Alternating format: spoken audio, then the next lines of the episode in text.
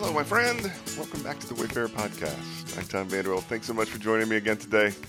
Our chapter day journey takes us to 2 Kings chapter 13. It was verse 14 that resonated with me this morning.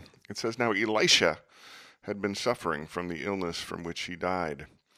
Jehoash, king of Israel, went down to see him and wept over him." Today's podcast is entitled Seasons of Life.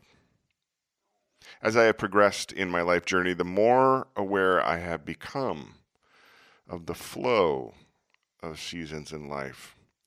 From our current waypoint on the road of life, Wendy and I find ourselves in a season in which we're walking with parents and a grandparent as they are up ahead of us on life's home stretch. We also have children on the road behind us in the busy years of establishing careers and parenting little children and hanging on as life traverses the roller coaster peaks and valleys of adulthood. When I was parenting our daughters, I endeavored to engage and enjoy every stage of their development. This meant embracing the ups and downs of diapers and Disney princesses, boy bands and body changes, hair days and hormones.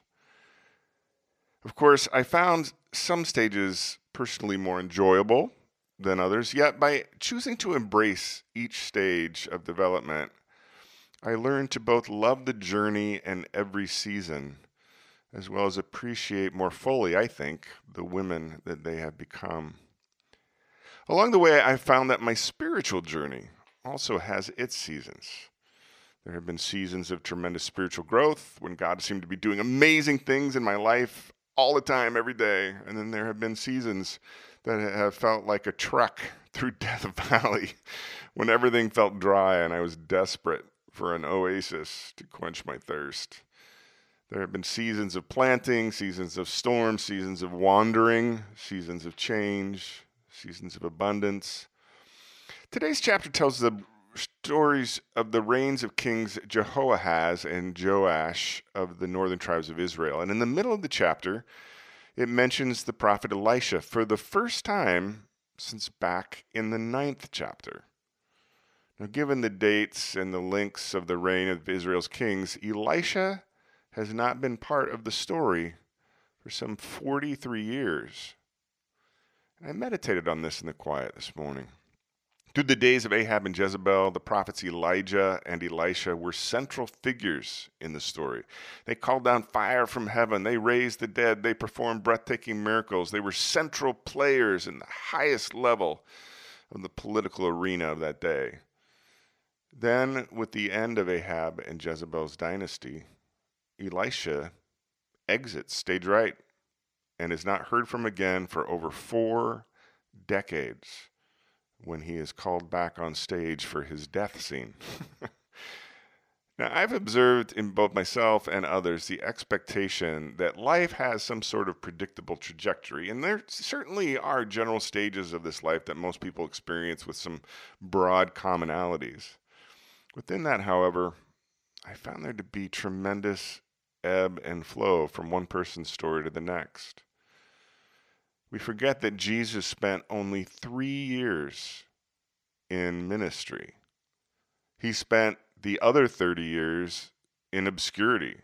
He was growing, he was learning, then he was plying his father's carpentry trade.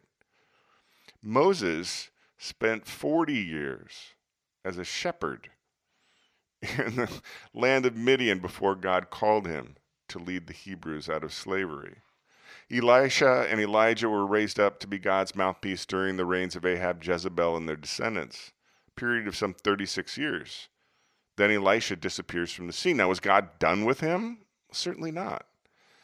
He simply entered a different season of life. See, I've come to understand that part of the spiritual journey is embracing every season of that journey, just as I tried to embrace each season of our daughter's development. There have been seasons of excitement and seasons of grind. There have been seasons of mountaintop vistas and seasons of slogging through the desert.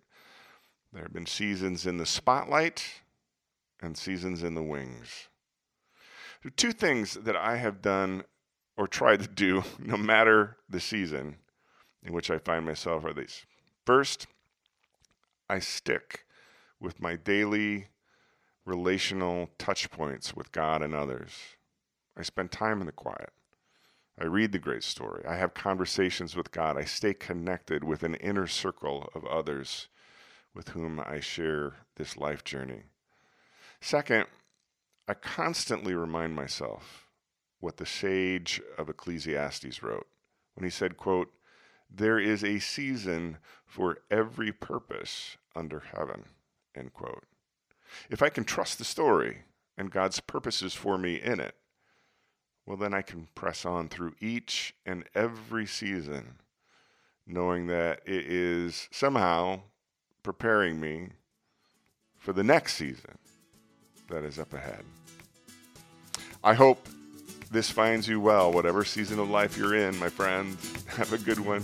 Lord willing, we'll be here tomorrow.